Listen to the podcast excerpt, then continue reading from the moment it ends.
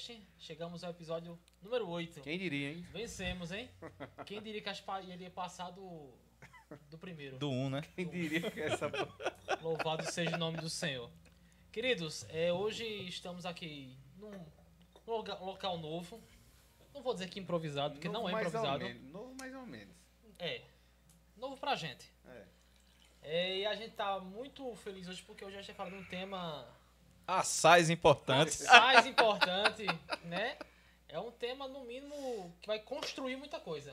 Ou Entendeu? não. Boa, Ou não. boa, boa. Não, porque é, É. reforma, é Ah, constrói. Ah, é mesmo. Começou Meu as Deus piadas.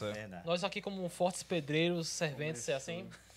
Hoje, Servo, servoentes do Senhor. servoentes do Senhor. Eita, essa daí. foi horrível. Forçada. Vamos hoje falar sobre reforma protestante. Isso aí. Mas como temos que apresentar sempre, que é importante, estamos aqui com ele, a voz de aeroporto, Alvin Plantiga. Alvin Plântica, o Micagol, Misericórdia. Vinícius Julião. Fala pessoal, graça e paz. Boa noite. Bom dia, boa tarde, não sei. Estamos Mais aqui menos. também com o nosso futuro Hernandes Dias Lopes, conferencista. Pastor Pela tá pregando em tudo que é lugar. Pela Barba Hernandes. Hernandes. É o- Cachê, é- cachê é tá Nicodemos. Cachê tá Barba. alto. Prega em tudo que é lugar. Pagando, a gente vai. Isso, glória a Deus.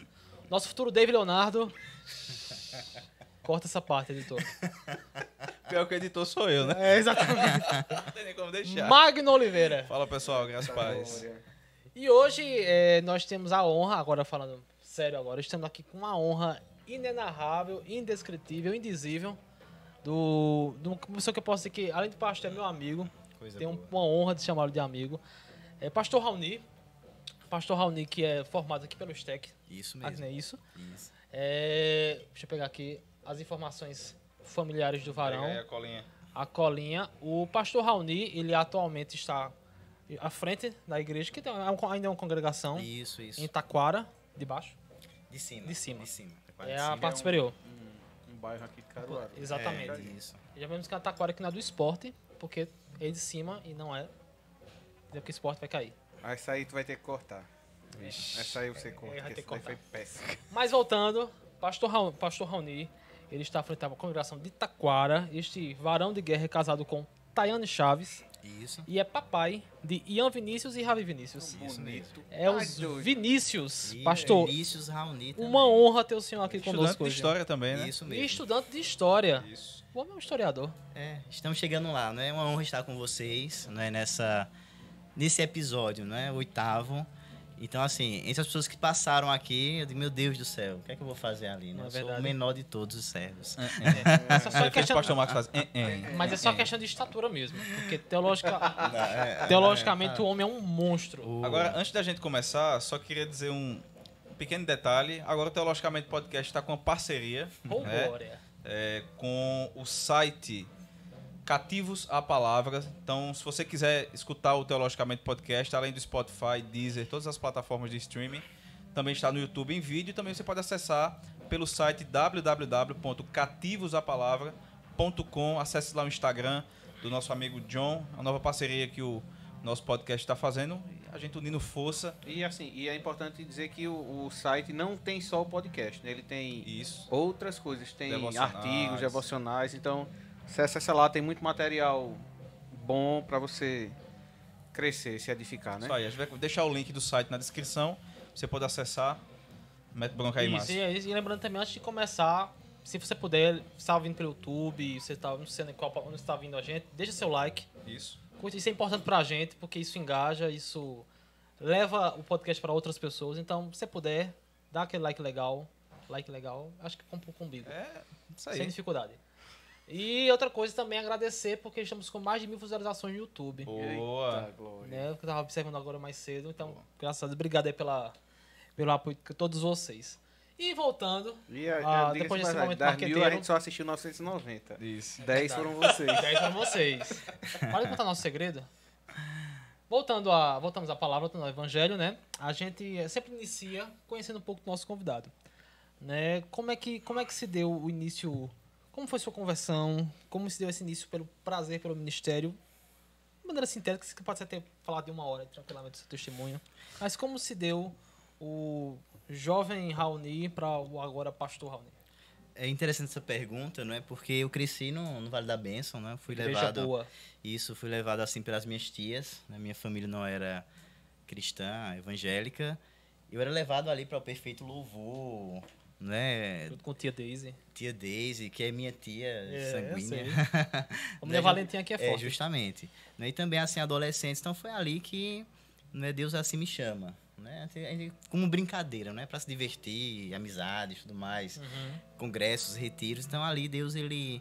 Na minha adolescência, já ele me chama, né? Para servi-lo. né, Me chama, então... Foi aí, então, que eu comecei a me envolver muito cedo na igreja, em relação a ministro de louvor, cantar, tocar, evangelizar. E foi um dia né, na igreja central, cantando, que após levar uma repreensão por ter cantado uma música não era adequada para o horário da o horário da oferta, né? Canta uma música- alegre aí, meu irmão. Eu nem aí. É meio inocente assim, mas Uhum. depois é, eu recebi assim uma palavra, que, é, acredito que foi algo profético da parte de Deus, que Deus iria me usar na palavra, na pregação. Então, daí então os caminhos foram sempre Levando né, me levando ao ministério, seminário e pregação e sempre quando eu ia para um local e me convidava para pregar e tudo mais assim, as coisas foram Se confirmando. se confirmando, né? Até então, né, já faz mais de oito anos, a nove anos que eu sou envolvido em relação à pregação, a pontos de pregação, congregações da nossa igreja e hoje, assim, como pastor oficial né, da congregação lá em Barra de Taquara. Então, isso foi um, um caminho, assim, um pouco árduo, Imagino. né, mas é gratificante, não é? Quando a gente só enxerga assim que não consegue fazer outra coisa a não ser o caminho do pastorado. A gente, as portas estão abertas ali para várias questões, a gente só visa, só olha para estar envolvido com a pregação. Então essa foi o que é o que me conduziu e está me conduzindo até agora essa essa chamada ministerial. Há quantos anos, pastor, já consagrado? É, ordenado vai fazer um ano, né? Porém como obreiro lá na nossa congregação em Taquara faz sete anos e meio que eu já estou lá. Você basicamente formalizou. Isso, isso, né? Eu acabei, a, a- me formei em 2017. Então veio toda essa questão de pandemia, as dificuldades, então atrasou, né?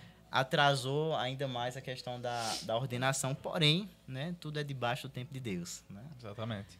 Teve as crises, né? Rapaz, queria tanto, mas a gente tem que esperar pela vontade do É Pai. verdade, é verdade. O nosso tema de hoje, nós vamos falar, apesar de já ter passado aí o mês de comemoração, mas nós vamos falar sobre a Reforma Protestante, né, que foi comemorado agora no final de outubro, 504 anos. 504 anos de Reforma Protestante e uma data tão importante para a história do, do protestantismo não poderia ficar de fora do, do tema do nosso podcast. Então, nosso tema de hoje, que nós vamos conversar com o pastor, é sobre, sobre a reforma. E a primeira pergunta é, pastor, o que foi a reforma protestante? A reforma protestante, ela podemos dizer que ela foi o segundo evento mais importante da igreja cristã. É, o primeiro, você pergunta, qual é o primeiro então? Eu acredito que seja o dia de Pentecostes, a descida do Espírito Santo. Então daí então a igreja começa a se desenvolver e tomar, né, a- é, o corpo de igreja, né? Dentro das dificuldades, da perseguição e tudo mais. Porém, né, percebemos que durante um, um grande tempo a igreja ela vai perdendo a sua essência.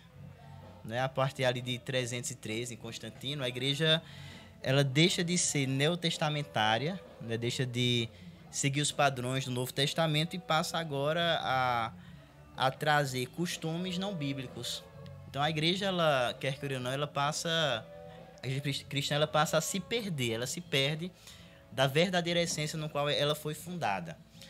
Então, a gente não pode falar de reforma protestante se não olhar assim para o passado, né? Porque até então, né, nós temos ali de 313 em diante até o período da reforma, o século XVI, a gente tem uma igreja constantiniana, né? Uma igreja completamente paganizada, uma igreja completamente mergulhada ali é, em rituais que não condiz com as sagradas escrituras. Então a reforma ela não vem com a, com a intenção de se afastar ou separar ou dividir. mas ela vem justamente com essa intenção de reformar. Né? Até então, é, o próprio nome já diz reformar, ou seja, de dentro para fora.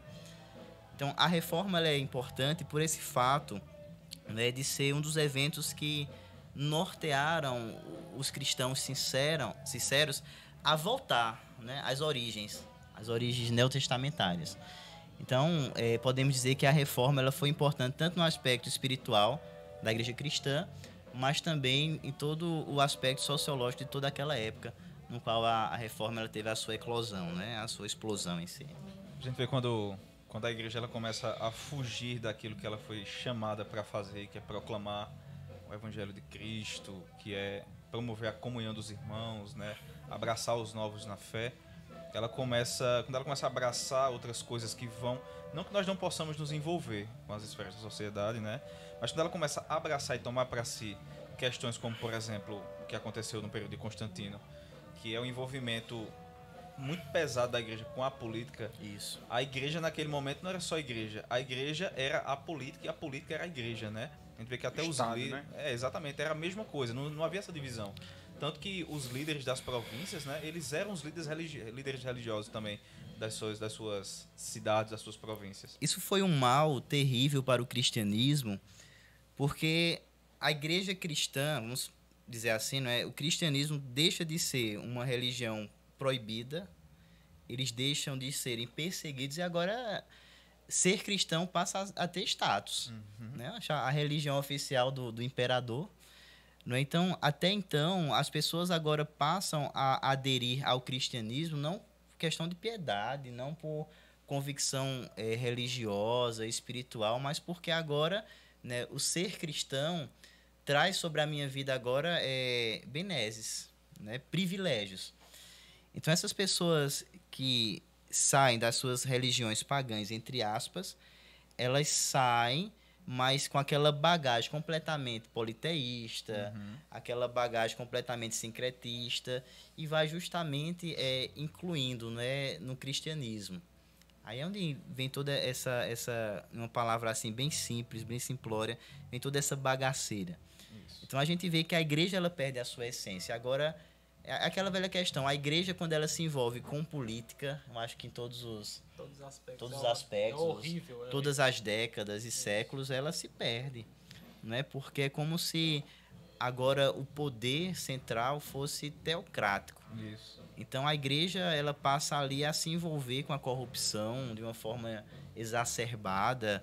Você vai ver as histórias aí do papado, né? A questão da, da- da de, de tudo isso que aconteceu, até um, um fato de uma papisa, né? No meio de uma procissão, ela dá a luz a uma criança. Então a gente vê que a igreja ela perde essa essência. Então a gente vê que a, a reforma ela foi um grito de socorro, né? Vamos voltar, vamos é, abandonar essas práticas e vamos voltar ao ideal neotestamentário ensinado ali pelos apóstolos, pelo próprio Cristo. Vamos voltar à simplicidade do evangelho que não estava tendo de forma alguma. É é interessante ver essa questão que quando a igreja ela se envolveu com a política, ela perdeu a sua essência Isso. perdeu essa, a sua essência. Então tem, tem essa questão que não há dúvidas que nesse período da baixa idade média né, a igreja estava completamente corrompida. Teve alguns movimentos ali que, que tentaram trazer uma, uma certa espiritualização para o cristianismo, como o movimento do monasticismo, que se afastavam, né, iam para as cavernas, iam para os desertos, com a tentativa ali de buscar uma espiritualidade saudável. Mas também tinha os seus exageros. Isso. Eu costumo dizer que, por mais que a igreja estivesse mergulhada nessa, vamos se dizer, nesse misticismo, mas também teve seus pontos positivos, né? A questão da conservação dos escritos do- do- dos pais da igreja, né? A questão é, até- até da, de traduções, assim, da, dos pergaminhos tudo mais. Mas na vida espiritual em si, ela estava completamente afastada. Então tem esse problema que foi o que gerou em si uma certa é, uma certa inconformidade daqueles que queriam que a igreja voltasse para o centro ali das escrituras. Muito bom. É, essa É, questão. Quando se fala em reforma, é impossível não tocar no nome do principal reformador, se é que podem chamar assim, Martinho Lutero, né? Isso. Muitas pessoas desconhecem os pré-reformadores, os pós-reformadores. também tiveram sua importância gigantesca, né? E foca muito em Lutero, porque de fato Lutero é o, digamos que o cume da reforma. Auge, Ele é né? o pivô ali de toda a questão da reforma. Então, se a gente pudesse, assim como a gente falou que foi a reforma, se eu pudesse elucidar também um pouquinho quem era Lutero, tipo, o que levou Lutero a tomar essa decisão, qual era o contexto ali do momento, o que eram as 95 teses, né? Lutero queria dividir a igreja, criar a igreja luterana. Se eu pudesse elucidar essas questões pra gente. Bom demais. A pergunta ela é boa, mas assim, antes de Lutero, eu- eu acredito que os pré-reformadores eles tiveram uma importância muito grande. Demais. Porque assim, é, é interessante que a igreja brasileira, que se diz protestante, evangélica, ela desconhece a sua própria história. Então, quando a gente conversa a respeito de evangelho, de igreja, de igreja evangélica, esse termo até hoje em dia está um pouco, né, Pejorativo. né? pejorativo, né? Quando fala evangélico, pega um bolo ali de, de um monte de seitas, heresias e é, igrejas anti, antibíblicas aí coloca no mesmo bolo, né? Mas quando a gente fala de pré-reformadores, a gente fala de João Wycliffe e é interessante que não tem uma distância muito longa, Isso. né? De Wycliffe para Lutero. Eu estava vendo aqui em 1328 a 1384, né, a gente vai ver aqui é, João Wycliffe, vai ver João Rus, que é em 1373 a 1415, Savonarola, 1452 a, a 1498. Então, eles se empenharam mais em uma tentativa de um ideal de igreja é, escriturística. Né? Então, é, a ideia deles era que, de fato, o Papa, né, a- a- o alto clero da Igreja Católica viesse retornar né, a, a- uma fé simples, né, pautada no Evangelho. Porém, a igreja estava tão mergulhada é, tão na, na ambição de crescer, de tomar o poder, de tomar. né, é- é- por isso que a gente diz Igreja Católica Ortodoxa Romana. Então, tinha aquela ideia da Roma antiga como império que dominava tudo. Né, Então, é interessante que esses pré-reformadores eles foram calados. Foram calados, foram é, queimados em praça pública, né, enforcados, alguns. Então foi uma tentativa justamente de retornar ao ideal da igreja representada ali em Atos dos Apóstolos, a igreja ali representada né, pelos pais da igreja. Então eles não tinham essa ideia de formar outra igreja.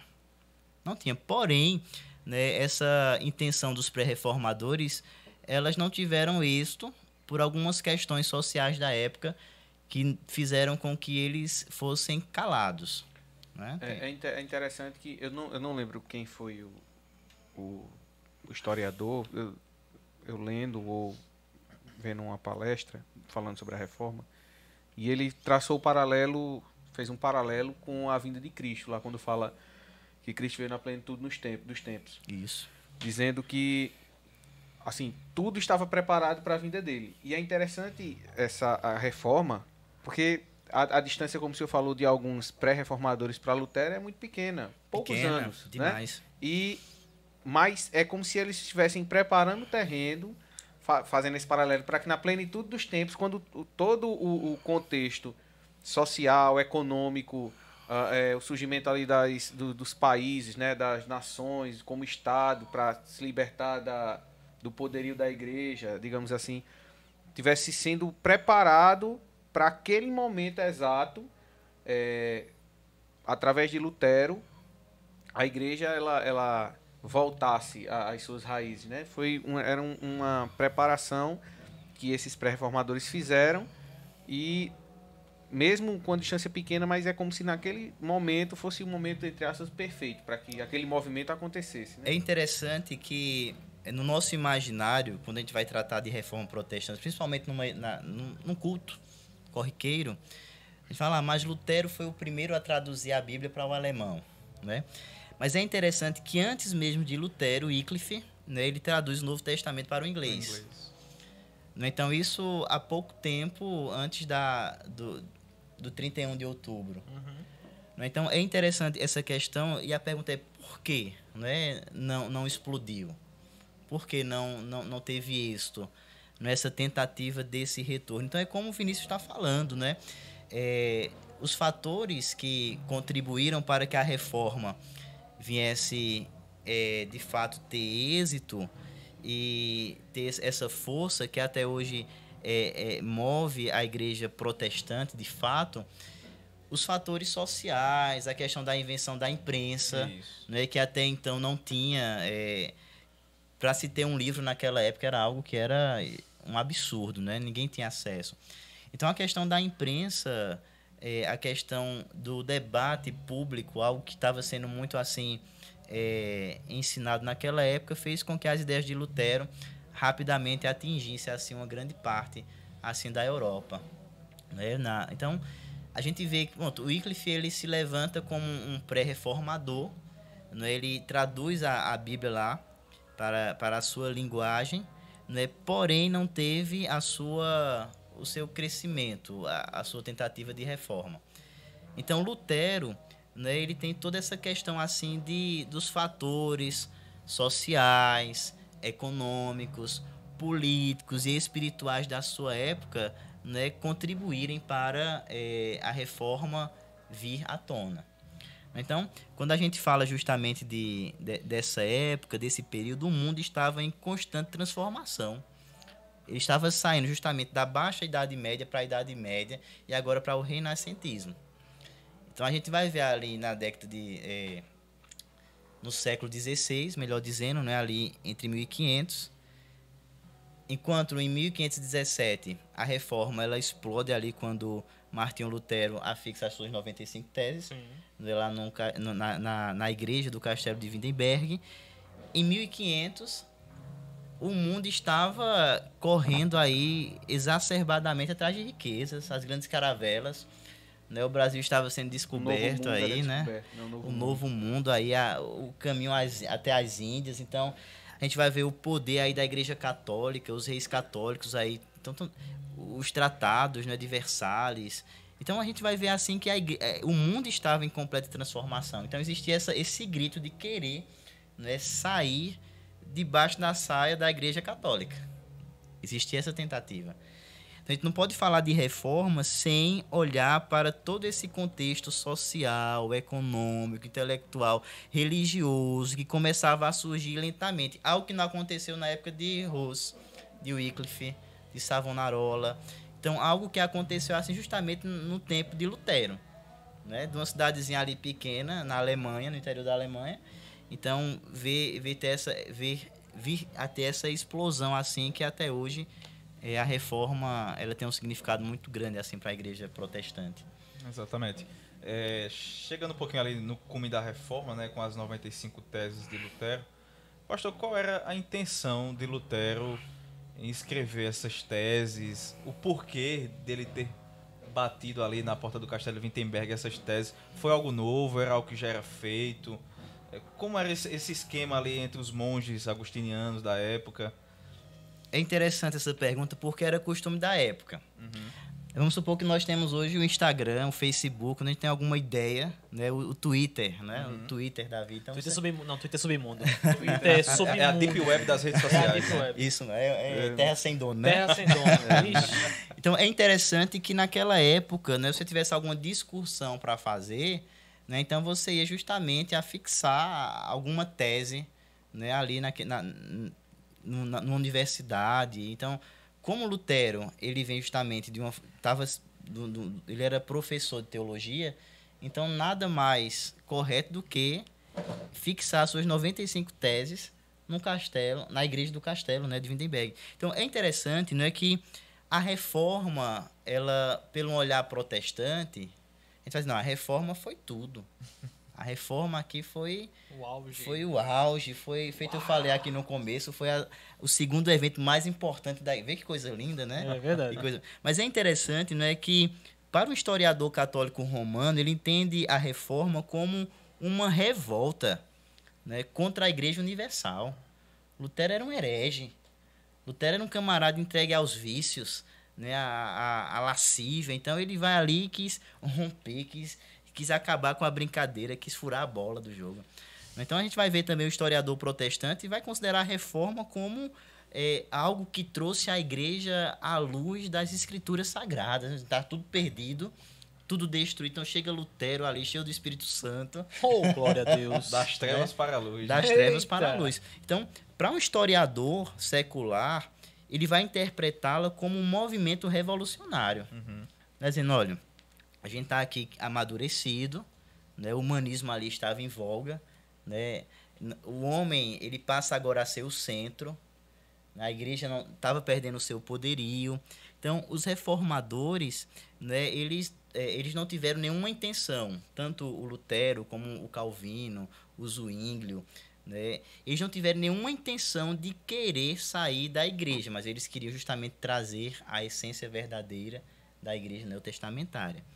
Então, a reforma né, foi uma tentativa de volta à pureza original do cristianismo do Novo Testamento.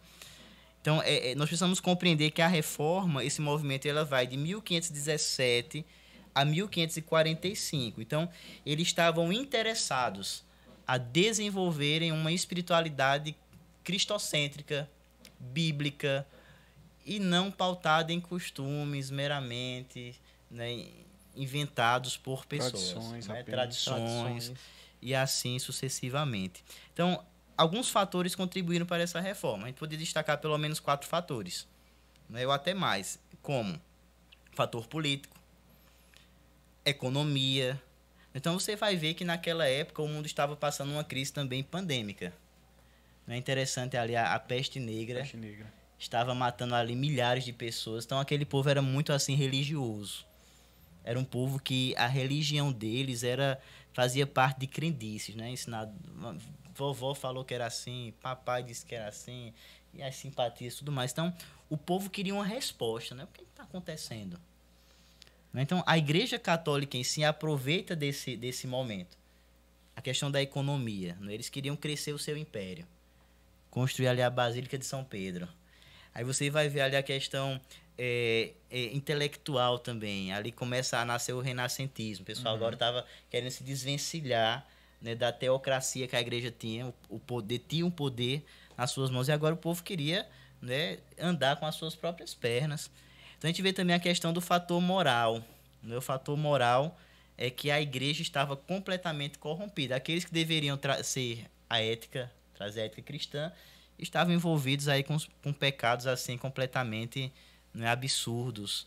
né? Então, tudo isso faz com que Lutero eh, ele olhe para essa, para essa situação da Igreja Católica e procure assim justamente eh, convencer, né, ele como professor ali de, de Novo Testamento, ele procura convencer né, o alto clero da Igreja Católica a retornar para uma fé bíblica. E assim não teve êxito. É, é- é interessante, até no filme mesmo, o filme Lutero, É um É. ótimo resumo aquele filme. é, é muito bom. E quando ele é chamado ao primeiro para o, o julgamento dele, né? É, antes de ser julgado, ele vai para uma reunião, uma sala fechada com o, o representante, o cardeal, né? E aí ele ele se coloca como uma honra estar ali, porque ele- ali ele poderia explicar realmente o que ele queria, né? E, e aí o cardeal diz assim, não, tá, tá errado. Não tem você debate não aqui." tem debate. Isso aqui não é um, um debate. Isso aqui não é para você colocar suas posições. Isso aqui é para você Revogar. renegar, revogar aquilo que você que você escreveu. Em outras palavras, não, quero sa- não queremos saber É. aqui dessa, dessa É. conversa. É só aqui é, aqui é para você revogar. A, a igreja ela não quer, a igreja é, é, da época não queria discussão, essa, essa, esse debate em si. Né? Eles, eles queriam apenas que Lutero revogasse aquilo que ele tinha escrito E ponto. e ponto e a vida seguiria. A vida seguiria. né? Mas aí e, e eu, eu acho muito interessante a defesa de Lutero, né? Quando ele ele diz ali não, olha, ele pede o tempo, né, para para pensar Uhum. e aí dão mais um dia a ele, e ele é, Ele, meio que- ele- ele volta às suas crises anteriores, É, né? é, com, com o diabo, no, no, né? no- no filme mostra e eu imagino como foi aquela noite para Lutero, né? Diz que Lutero, por muitas vezes, dormiu nu, no frio, no inverno esca- ge- Da- da gelado ali, né? Ele procurava uma resposta Isso, É. uma para justificação. para satisfazer. Ele, é, olhava Deus como um carrasco. Isso. né? Então é interessante que quando a gente olha para a biografia de Lutero, Lutero nasceu em 10 de novembro de 1483. em Es- Eschlen, Eschben, né? Eu sou meio ruim de pronunciação. Então, o seu pai era camponês, né? Ele migra para, para essa cidade da sua época. Então, ele ali passa a fazer a sua vida, né? A sua mãe era uma mulher piedosa, uma, uma católica piedosa, Margaret Linderman. Então, é, é interessante que um- na, na infância de Lutero, ele se lembra nas suas memórias que um dia né, ele confessa que roubou uma noz, né? Ele tem aquele, aquele sentimento, "Ah, eu sou o mais miserável, roubei uma noz, e ali ele apanhou ferozmente da sua mãe. Né? O seu pai, particularmente, não era crente, a sua mãe era crente, porém supersticiosa. Então, é, a, a- visão de Deus que Lutero tinha era aquela visão não bíblica, né? porque naquela época a Bíblia era algo assim, a palavra era algo que as pessoas não tinham acesso, Intocável, né? era intocável. Exato. Só, só os padres, né? E, e mesmo assim, muitos eles nem conheciam nada. Muitos liam ali a, a escritura de forma decorada só. né? Eles Isso, não tinham isso. noção do que estavam falando. A missa em latim, de costa pro povo. É, Mero, é, ritu- mero ritualístico Um ali, né? e aí, na defesa, Lutero diz assim: quando mandam ele revogar, ele diz que não vai revogar. Ele diz: Eu não vou revogar. A não ser que me provem, pela razão e pela, Pelas pelas escrituras. escrituras, que eu estou errado. E Isso. não, e não pelos concílios, não pelos. é, é, os decretos As- papais que tem um nome. Não pela bulas tradição, papais, as bulas, não tantos- pela tradição. Que é- elas mesmas se contradizem, né? Isso. Você tem inúmeras bulas papais que se contradizem ao longo da história. Eles, então, se você não me provar pela razão e pelas escrituras, eu não revogarei. Né? Isso. E aí, é, é, é, é, acho que aquela noite deve ter sido algo tremendo na vida de Lutero, né? Mas que acho que o Senhor iluminou a, a mente dele naquele momento para essa defesa tão Antes de, Lutero, bem baseada, antes de né? Lutero chegar até essa compreensão das escrituras, ele queria uma resposta. Uma resposta para o vazio existencial que ele tinha. Né, Quando ele é livrado ali daquela tempestade de raios, ele, ele faz a promessa, né, A que Santana, né? justamente que ia para o monastério. Então, isso aos ouvidos do pai dele foi uma loucura, né? Como se fosse uma, uma peça pregada pelo próprio diabo. Porque o pai dele queria que ele fosse advogado, né? Advogado, tal. Justamente. Então, é, é interessante que em 1511 Lutero é transferido para Wittenberg. Então, durante o ano seguinte, tornou-se professor de Bíblia e recebeu o seu título de doutor em teologia. Então, é aí onde ele se debruça nas escrituras, juntamente com o desejo de, de, de uma resposta para a sua alma, para, para é, matar aquela, aquela, aquele desejo de uma, de uma justificação. Então, é aí que ele compreende, né? Lá em Romanos 1,16, né? O justo virá pela fé. Então, ali é onde ele vai abrir, onde, onde o Senhor vai abrir a sua, a sua visão. É interessante a que visão. quando a gente olha para esse cenário todo, quando tá caminhando para o cume da reforma, a gente vem ali da morte do Papa Júlio, né? Não lembro qual é a, a- a sequência dele, para o Papa Leão X. É justamente a proposta do Papa Leão X é fazer uma reforma na igreja, mas não é uma reforma teológica. É uma reforma meramente estrutural. Né? Ele quer fazer a Basílica de São Pedro Isso. e o dinheiro não vai sair do bolso da igreja católica De forma né? Coisa que não acontece hoje, né? A igreja, algumas igrejas por aí tentando tirar a força do dinheiro do povo. E quem vai pagar o, o, o- quem vai pagar essa construção não é o clero da igreja, é o povo.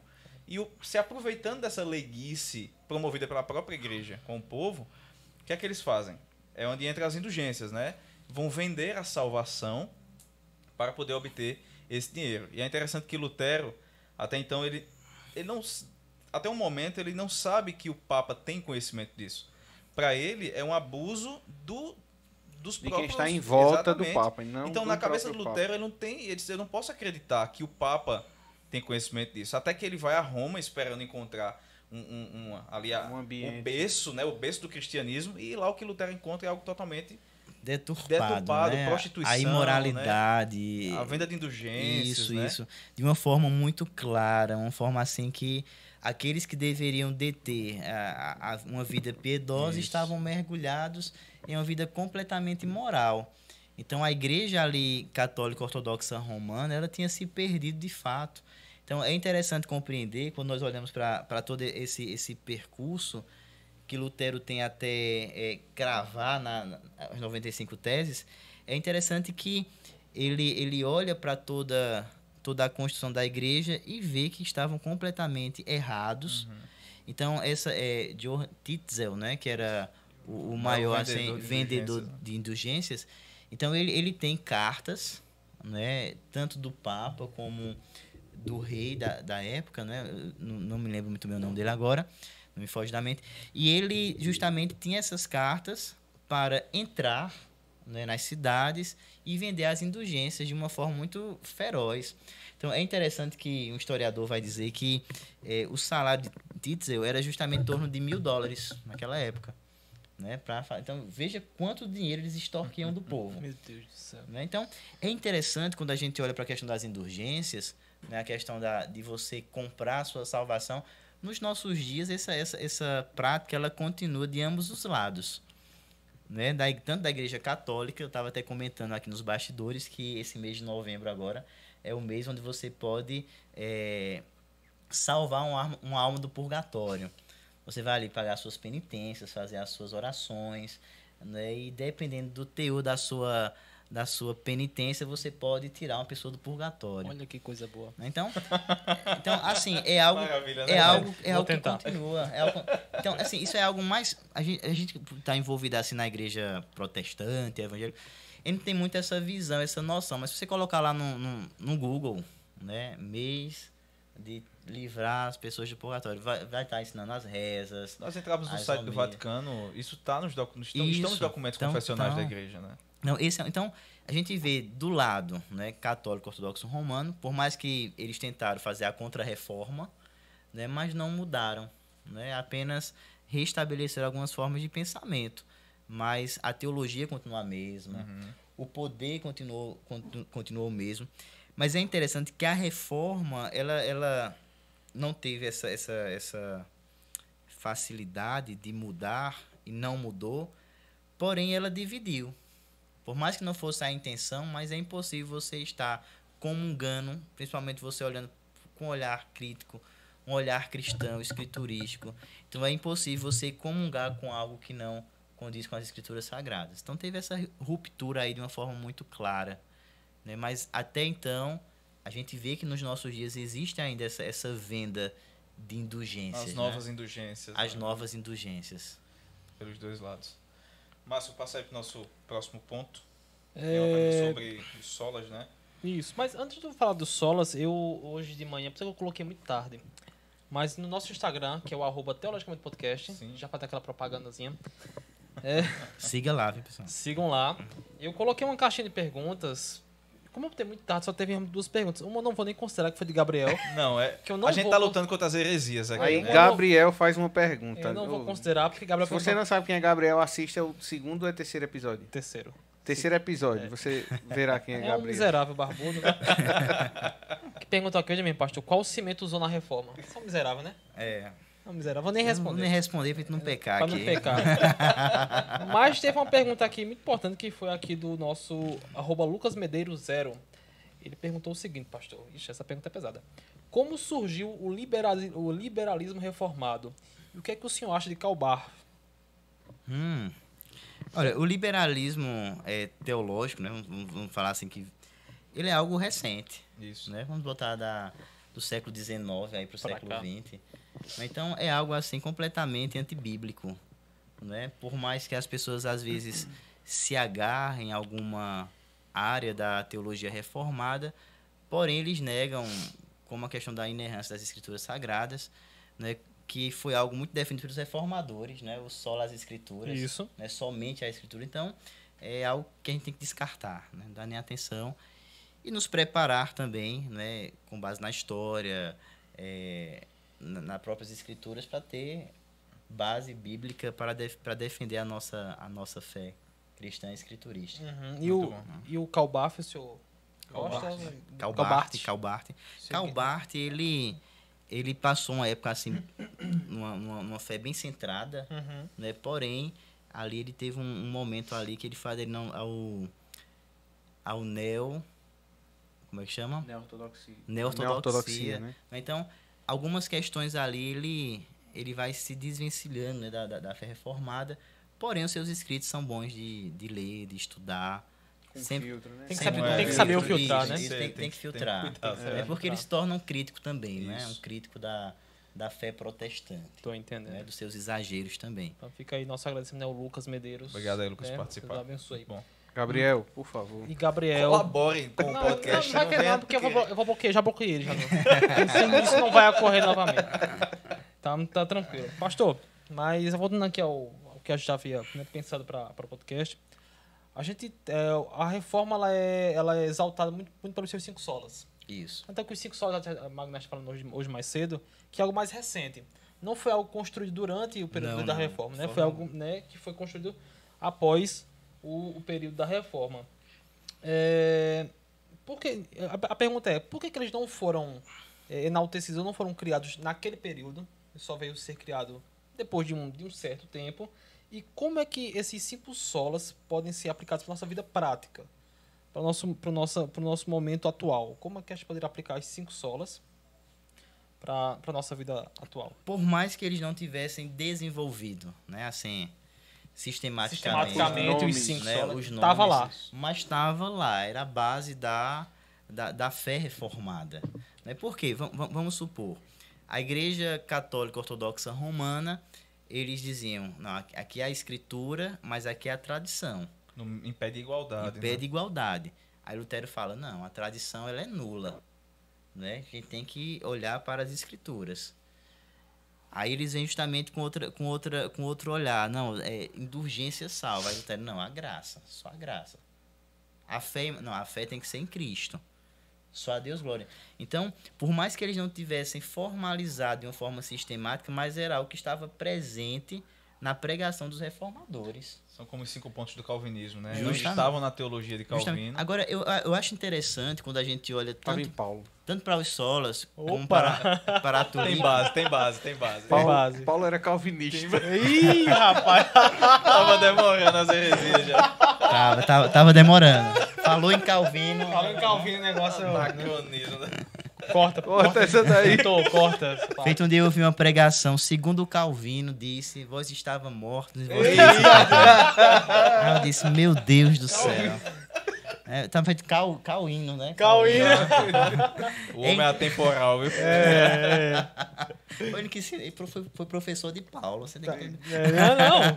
É fraco, Perfeito, não, perfeito. Então é interessante, não é que é, a igreja atual ela desconhece, ela desconhece a, a questão da importância da reforma, os cinco solas, a, a tulip também, não é que é as antigas doutrinas da graça. Então é interessante que é, eu falo por minha experiência própria. né? No início da minha fé, mergulhando ali no neopentecostalismo, epa, peraí. Não é isso que eu, então, eu, eu, ao Quem ouvir, nunca? ao ouvir né, a- questão da, da. Forjado pelo fogo. da né? teologia, eu, eu, eu me deti, eu, eu ganhei um livro que era As Antigas Doutrinas da Graça, Solano Portela. Então esse livro ele abriu minha mente de uma forma que eu disse, rapaz, o negócio tem fundamento. O caminho não é esse. Então daí aí abre um leque. Né? Mas a igreja ela diz, quando você fala de reforma, parece que as pessoas começam a, a ter, já vai falar de novo de reforma Ai, meu Deus. né? Vai- já vem falar de Lutero. Então, a reforma ela foi importante. Então, a igreja do século XXI ela tem perdido, né, de uma forma muito drástica, né, o olhar para os pilares da reforma protestante. É por isso que a gente tem aí pragmatismo de uma forma negativa, a gente tem aí o neopentecostalismo, as indulgências eh, evangélicas, aí sal grosso, rosa ungida, copo de água. Então, isso é mais presente nas nossas comunidades do que se pode imaginar. Um A fui nova fa- teologia do coaching. um dia eu fui fazer um- uma visita na casa de uma, de uma pessoa, disse, pastor, eu já preparei o copo d'água.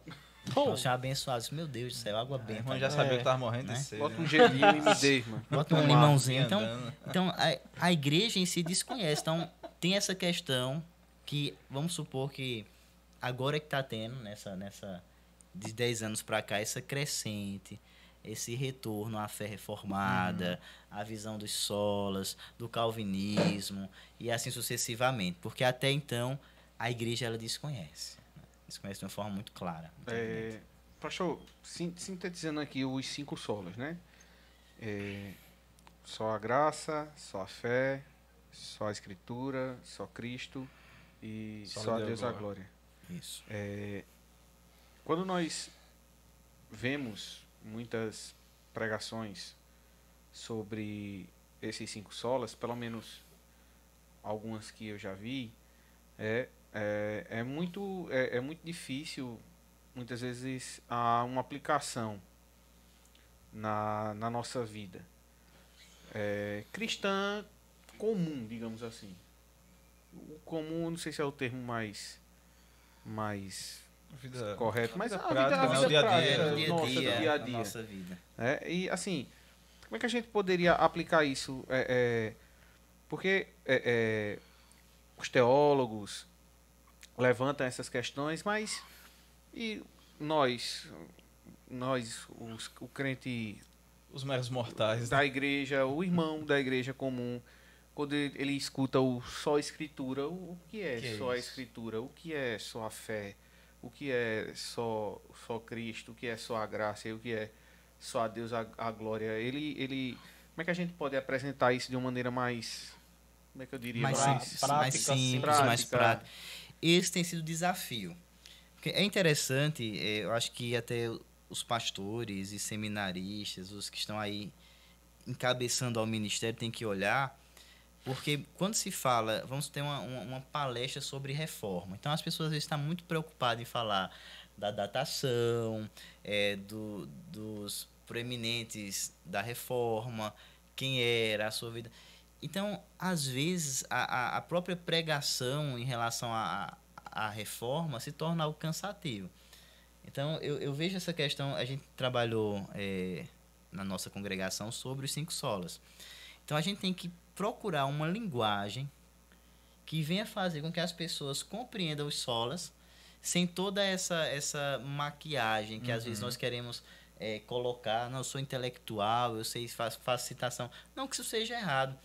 A gente tem que, que, que visar É que um a- enfadonho, né? é, que a intenção dos reformadores era tornar a fé cristã acessível E né? simples. né? e simples. Ali é o camarada que está cultivando a terra, que está cuidando de ovelhas, mas também é aquele que está lá no castelo. Então, esse tem sido justamente um, um, um desafio para a igreja atual, principalmente para os pastores, os mestres, de tornar essa pregação algo para vivenciar no nosso dia a dia. Por quê? Né? O brasileiro é muito místico. A gente tem um- uma cultura completamente assim, né, mística. Você vai ver ali é, da, a parte da nossa colonização, né? A igreja católica ortodoxa romana, eram católicos. Aí vem os africanos, né, com a já sua tinha os índios aqui, já tem né? os índios, os panteístas. Então, o brasileiro tem essa, essa, essa fé mística. Então, muitas vezes, né, não se analisam o que pregam nas igrejas. Não, o camarada está com a Bíblia, o camarada entonou a voz, já é Deus falando.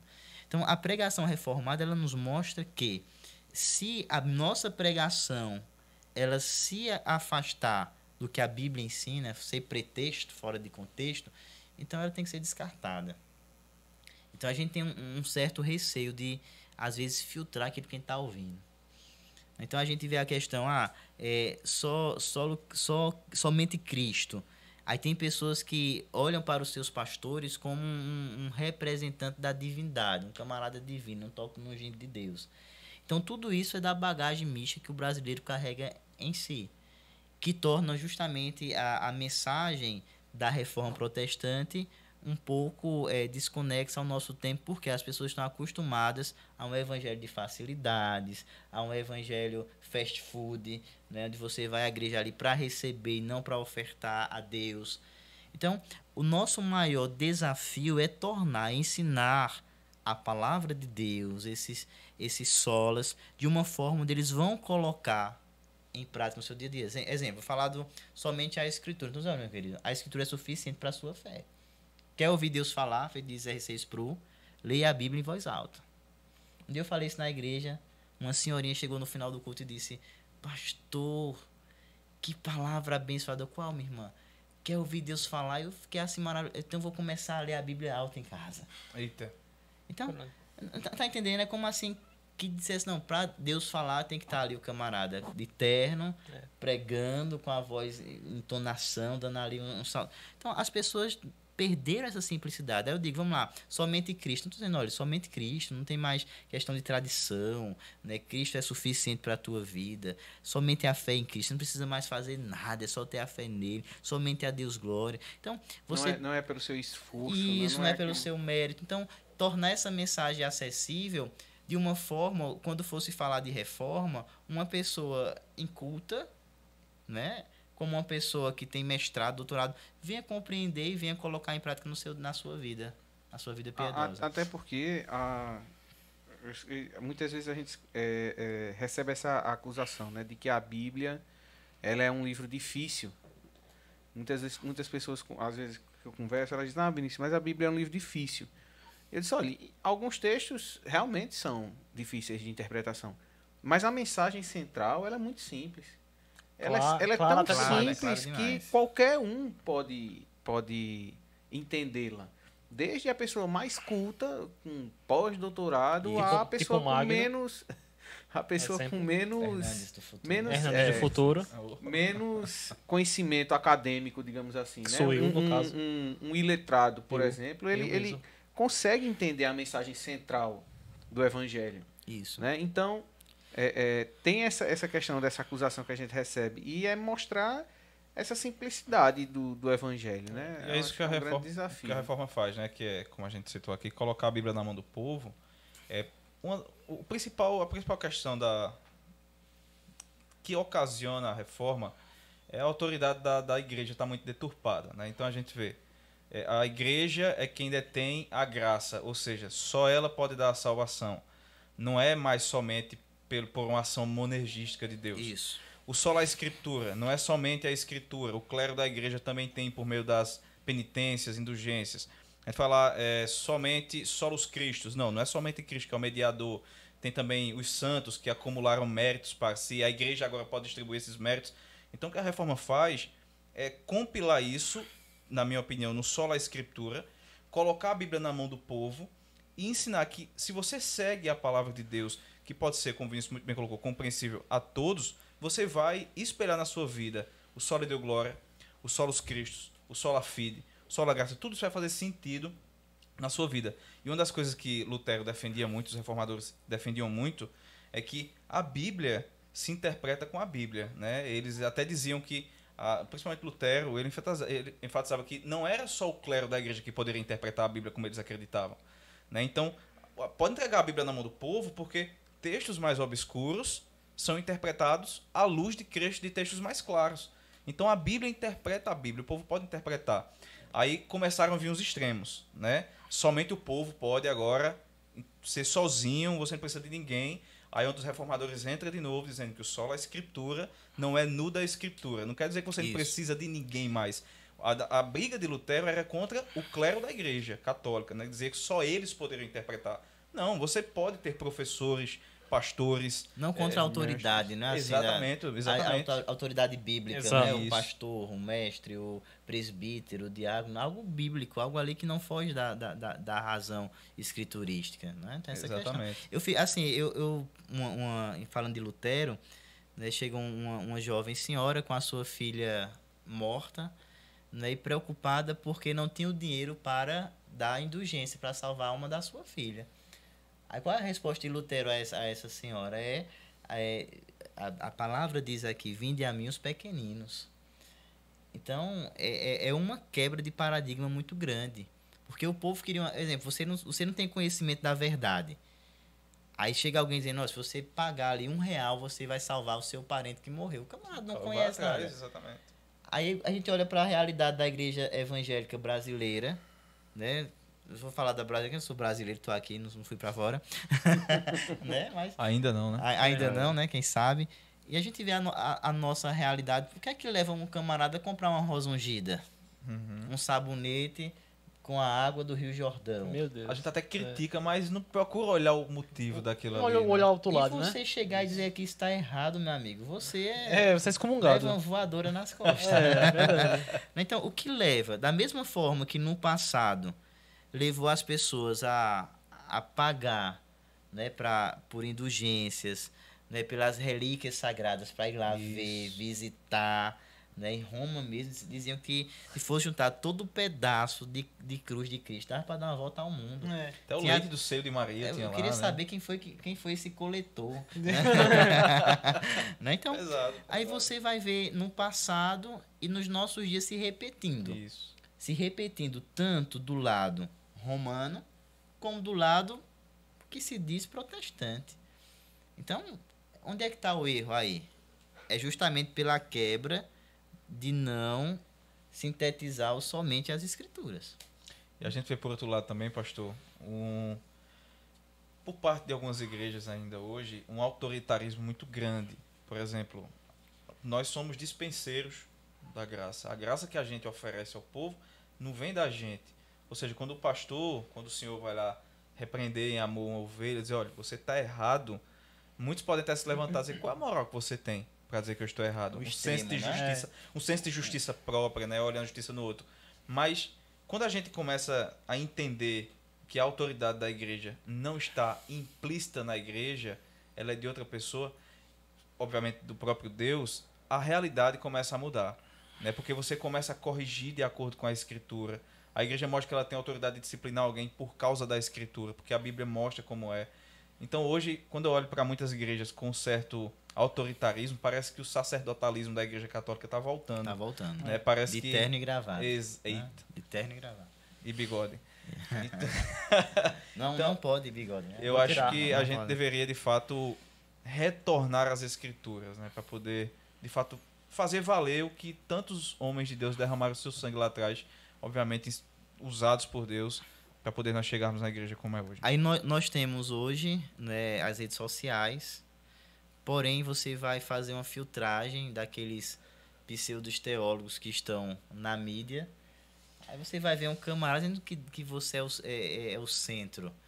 Aí vem um camarada dizendo que você não tem pecado. Aí é complicado, porque a difícil. própria. a- Dentro da- da- das igrejas ditas reformadas, conservadoras, o povo tá bebendo disso aí. Exatamente. E, e, é, eu acho importante falar assim que é, é impressionante a, a- o discernimento que as pessoas não têm. Isso. Porque assim, é de manhã você escutar um- uma coisa como essa, aí de noite você está escutando, eu vou citar aqui uma referência, um Augusto Nicodemos. E muita gente acha que é a mesma coisa. E não, Não é. E não é não? Sério? Achou. Ah, meu Deus do É, céu.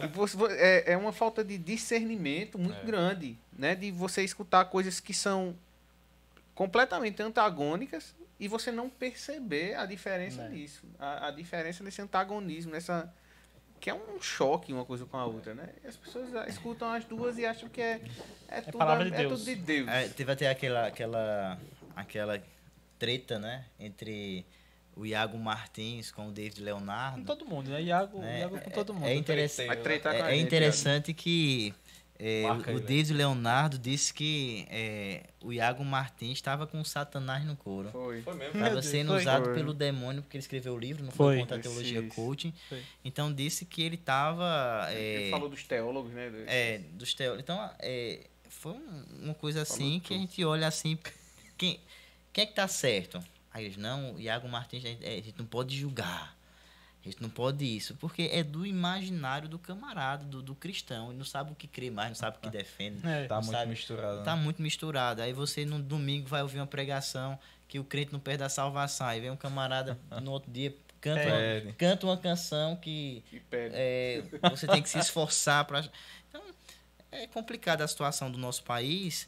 E esses últimos dias eu tive é, em uma igreja católica e a situação do, da, da, da missa, né? A título de Curiosidade. curiosidade. Não, longe de mim. Quem, Acontece quem sou eu pra julgar? A título de curiosidade. Quem sou eu? Então, você, você Não, vai, não, você não, vai, não, você vai a uma missa e não tem pregação. Isso. É. Não tem palavra. Não tem. Então o pessoal entra e, sem, e sai sem a compreensão do que é o evangelho. Tá entendendo? Então é, é muito difícil essa situação. Se de um lado tem essa questão, no lado do evangelho tem essa outra questão também. É, eu vejo hoje na, na igreja, quando eu falo nossa igreja, eu falo igreja protestante. Três causas, assim, bem pontuais, que são os três pilares contra a reforma que a nossa própria igreja, a igreja protestante, promove? É o, o tradicionalismo, o emocionalismo e o racionalismo. Né? Quando a gente olha para o tradicionalismo, nós vemos igrejas criando dogmas que as escrituras não falam. Né? Você não pode cortar o cabelo, você não pode usar a tinta do diabo na boca, Eu não jogar. podia ter essa barba. Exatamente, Se eu não passo nem na depilar, porta. Se né? depilar, né? É, não, não pode usar uma, uma calça. Isso é o tradicionalismo que não é defendido. Existe o tradicionalismo que é bom. Por exemplo, nós vemos, nós, nós, nós somos uma igreja congregacional que temos um tradicionalismo bom. Né? Ou pelo menos era para ser bom. Então, por um lado, tradicionalismo ruim. Você não tá ouvindo um negócio desse?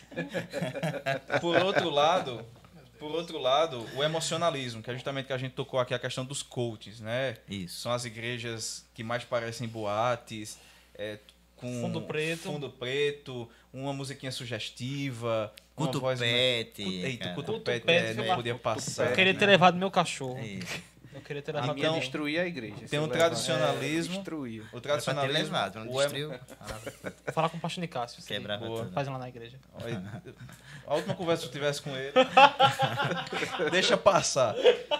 Voltando ao evangelho aqui, o tradicionalismo, o emocionalismo e o racionalismo, né? Onde a gente olha agora que no afã de se livrar das emoções, da falsa espiritualidade, principalmente as pessoas, os irmãos que estão saindo agora do seminário, de cunho mais reformado, se apegam a um tipo de neo-empirismo que agora só acredita naquilo que até pode ver só e está longe de qualquer emoção, de qualquer quebrantamento, de qualquer. Então são três extremos que parece que a gente está retornando. E perigosos. é, perigosíssimos. Perigosos. Parece que a gente está retornando ao que a gente tanto lutou para combater. Porque né? o que se dá a perceber é que uma pessoa que se diz reformado é uma pessoa que não acredita no- na emoção. Sim.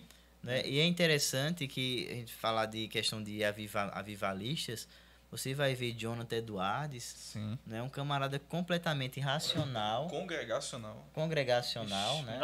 Você- A pessoa se arrepiou todo. Congregacional e também um camarada que, que tinha a- a- as emoções. Eu estava lendo um, um livro, A Supremacia de Deus na Pregação de John Piper. Né? Ele vai dizer que um dia vieram questionar eh, pelo fervor da pregação de Jonathan Edwards. E ele fala: Imagine que você está né, em um, um casario pegando fogo, tem uma pessoa lá na janela, as chamas, a, a fumaça. E como era que você ia chamar essa pessoa? Você ia ficar, ei, fulano, não. Tem que gritar. Exatamente. Né? Então, tem que en- enfatizar. Pode saia. Isso, Porque uma, isso. a Saia ocasião demanda isso, né? né? Então, Exige eu isso. acredito que quando Lutero afixou as 95 teses, ele não queria passar manteiga no bigode do gato, não. Ele queria justamente incomodar. Isso. Ele queria justamente bater de frente. Ele queria dizer: Eu estou aqui para o debate, eu estou aqui para que vocês me provem que eu estou errado ou para que eu prove a vocês que vocês estão errados. Então, a, a- a igreja em si ela tem que se posicionar. Por mais que nós não venhamos ter a voz que o David Leonardo tem na mídia, mas é, está tendo uma crescente muito grande em relação à fé reformada. Você Bom, vai né? ver o Consciência Cristã, você vai ver aqui em Caruaru Reforma hoje. Você vai ver aí é, os nossos é, pastores aí se atualizando, né, investindo em livros, biblioteca, né, se aperfeiçoando. Então a gente está vendo que está tendo essa crescente, algo que há 10, 15 anos atrás não tinha. É difícil. É interessante que um, para um cristão ir para uma faculdade, um crente, não, não vai não, porque você vai, você vai se desviar. E de fato, muitos quando chegam lá se desviam, vou falar até assim. Por quê? Porque não tem verdade. uma base sólida. Então é interessante, né, que quando eu fui orientado, né, eu disse não, primeiro eu vou fazer o seminário. Então, hoje eu vi, né, que está faltando, né, professores cristãos, eh, não cristãos, eh, ah, eu sou cristão, mas que de fato carreguem, né? é, carreguem, né? Porque no, ne- nessa visão neopentecostal e pentecostalizada, que o camarada tem que se envolver apenas com as coisas espirituais, a gente não tem professor, não tem doutor, não tem mestre, não tem é, cristãos. Tem pessoas assim que. Então tudo isso é, é, essa, é esse extremo. Isso. Né? A, a letra mata. A letra mata o quê, meu irmão? Vai estudar, vai ler, vai conhecer a sua fé, vai saber ter, ter base para defender a sua fé, para defender o que você crê, o que você acredita. Então, as pessoas não sabem mais, mais o que crê, não sabem. Tem E às essa, vezes eu escuto, falar dessa história de letra, e fala, não, mas é, Charles Spurgeon não fez seminário. A pergunta, você é Charles Spurgeon, então a gente vai estudar. C.S. Lewis. Se né? você é, então, então vai Ah, estudar. você pega, você pega Se um, um sermão, um sermão de Charles Spurgeon, ele pega um versículo ali, Vai embora. não sei, No dia que você sair, você não faz seminário, não. Pronto, é. Quando você um for camarada ele... autodidata, ele teve uma graça ali extraordinária da parte de Deus. Exatamente. né? É algo que é atípico do seu tempo. Agora, hoje em dia, é, as pessoas às vezes querem aprender, é os teólogos de, de Twitter, né? De Twitter, não. Misericórdia. É, Aprende um negócio lá no seminário, eu vou agora É. Martelar o povo. Martelar. Pregar minhas 95 Chique. teses Vamos no fazer, Facebook. vamos né? fazer isso. Vamos fazer isso. Vamos fazer isso. Pastor, caminhando aqui já para o nosso final, é, a, Ah. a pergunta que não quer calar, né? É, a gente precisa de uma nova reforma hoje. Eita, essa pergunta é boa. É, né? Gostei de quem fez a pergunta. Muito bom, muito Nosso bom. redator, né? Redator aí. Fantástico, Parabéns ao rapaz. Não vou nem que se não passar calar. vergonha. Não, a realidade é que a gente não precisa de uma reforma. Concordo. Nós precisamos voltar aos princípios da reforma protestante. Né? Somente a escritura. A camarada vai numa igreja lá e vamos contar um testemunho, vamos fazer aqui um teatro, vamos, com- vamos chamar uma banda de fora aqui de forró gospel, um. Então, são coisas assim que a reforma deixou muito claro, tem muitos escritos. Você olha para João Calvino, meu querido, não tem nem o que falar. As suas institutas. Né? Monumental. Você vai olhar ali para as confissões de fé, a- o breve catecismo de Westminster, o, o maior, você vai ver as confissões. Então você vai ver que a, a doutrina reformada ela está muito bem sintetizada. Eu não posso pegar os princípios, é, exemplo, a forma de culto. O princípio eu tenho que pegar a forma e querer encaixar no século XXI. Mas o princípio ele permanece de pé.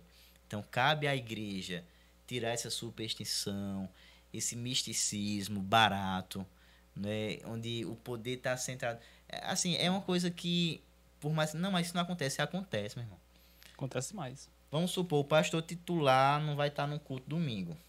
E a igreja fica sabendo, O povo não vai. o povo não vai. O seminarista vai pregar.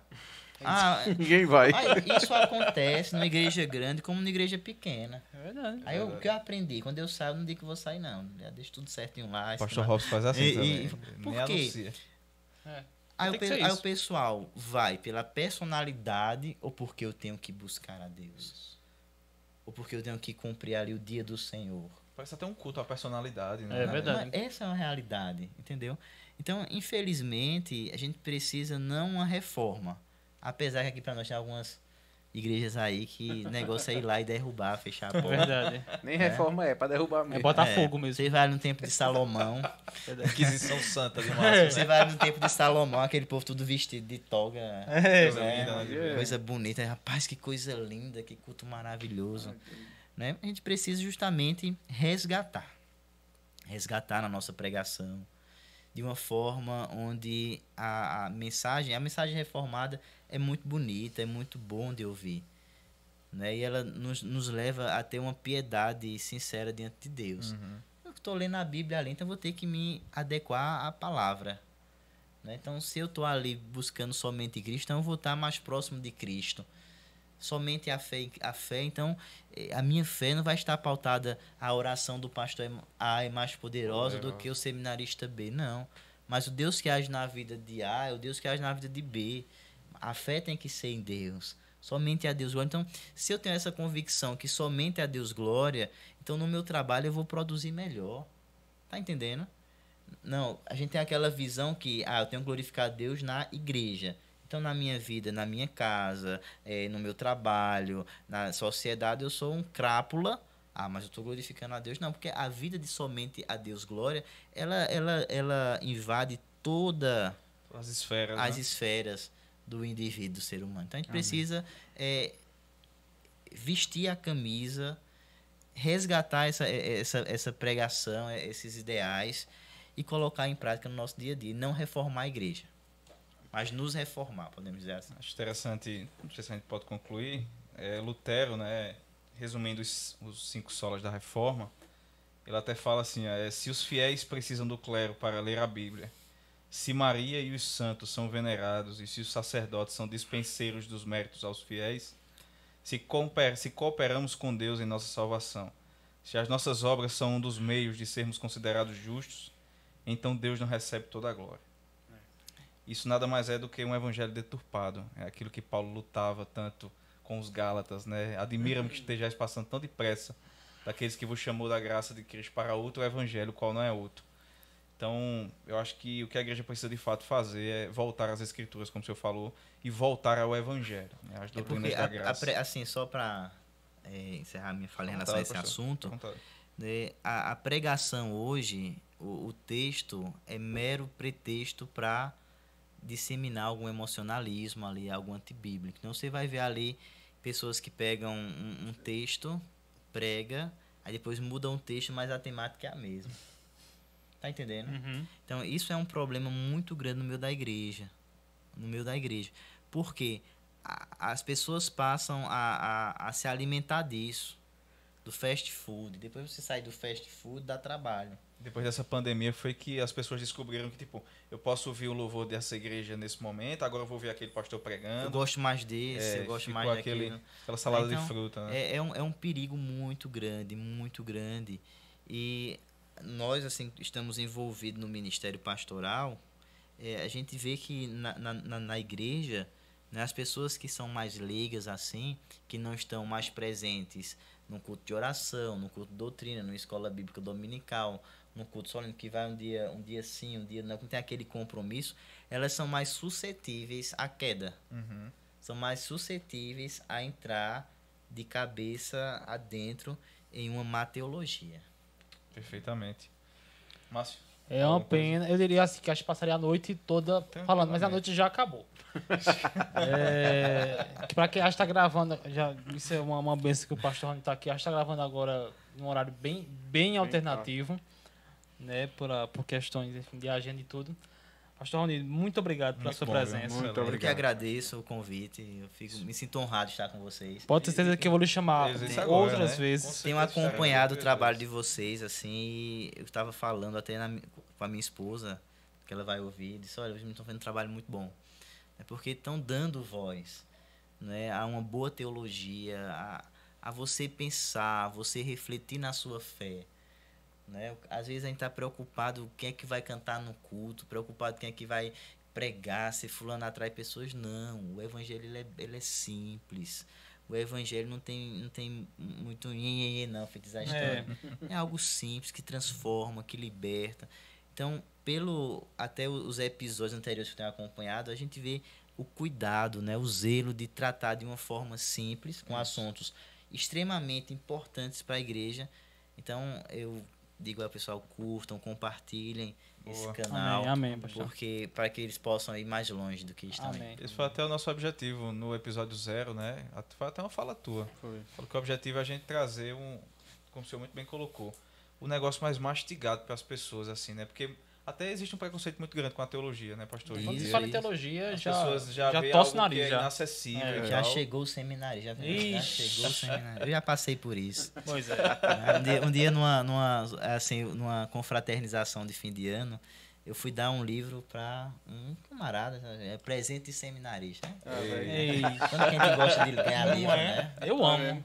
Coisa boa. Esses dias, é eu ganhei, esses dias eu ganhei até um compêndio de Silas Malafaia. Maravilhoso. Da esposa de um amigo nosso aqui. Bota lá em seitas e heresias. É verdade. Fica tranquilo. Embalado. É embalado. É porque Ai, você tá chegando que de São João, a gente faz uma fogueirinha E eu ganhei um compêndio de Ellen White. Maravilhoso. Maravilhoso. Não sei qual é O pior. senhor- o senhor guarda lá no fundão, assim, né? Departamento de Só- Ciências e Até hoje eu não fui buscar, tá? Só Vem buscar teu livro A aqui, nata. rapaz, tá, tá, é muito pesado. Mas, gente, é, isso aí. É isso. Quero agradecer a- né, ao, ao Estúdio Quírios, que mais uma vez nos proporcionou essa oportunidade de estarmos aqui. Agradecer. Tem mais algum agradecimento que eu, que eu não, não vou lembrar todo mundo. Tô Acho que cansado. Não, só isso mesmo. Só É isso? ao Siga-nos nas nossas redes sociais. Sim. Deu joinha. Momento dá. marqueteiro. O Você- tem, Marqueteiro. o senhor tem Instagram? gostou, tá Tem gostando. Instagram. Você curte aí, no, se você tá ouvindo no Spotify, no, no. No Deezer ou no, assistindo pelo YouTube, Orkut, você lá. MSN. Você- curte, você FM, compartilhe com, com seus amigos, com aquelas pessoas que você acha que vão se interessar, que vão como a gente falou, o nosso intuito é falar de alguns temas teológicos, mas de uma forma mais simples. Isso. Para que Tiver- todos possam entender. E Então, comentem, né, o que estão é, achando comentem. é, é, participem. Isso. Quando nós abrimos as caixinhas dos temas, vocês. Lembrando Fazem que só elogios. Já acredito que você vai no arroba dele e fala pra ele. Então só, vamos lá, só quero saber arrobas, do elogio. arroba só. aqui, arroba, Oliveira Magnum com N no final. arroba Márcio, F Mota. arroba Vinícius JO1 e o do pastor. Arroba Raoni Chaves. Siga lá o Não é pastor. ninguém, não. Nome de Se conferência. tiverem alguma dúvida acerca da teologia pesada, vão lá no, Vão lá no arroba de pastor Chaves. A e- gente passa. Falar feito saudoso, né? O saudoso não grande teólogo da internet, Iago Martins, né? Matasse o homem. Procure seu pastor. Procure seu pastor. pastor. É. Viu? Minha gente, valeu. valeu. Deus abençoe. Até mais. Até a tchau, próxima. Até a próxima. Uou!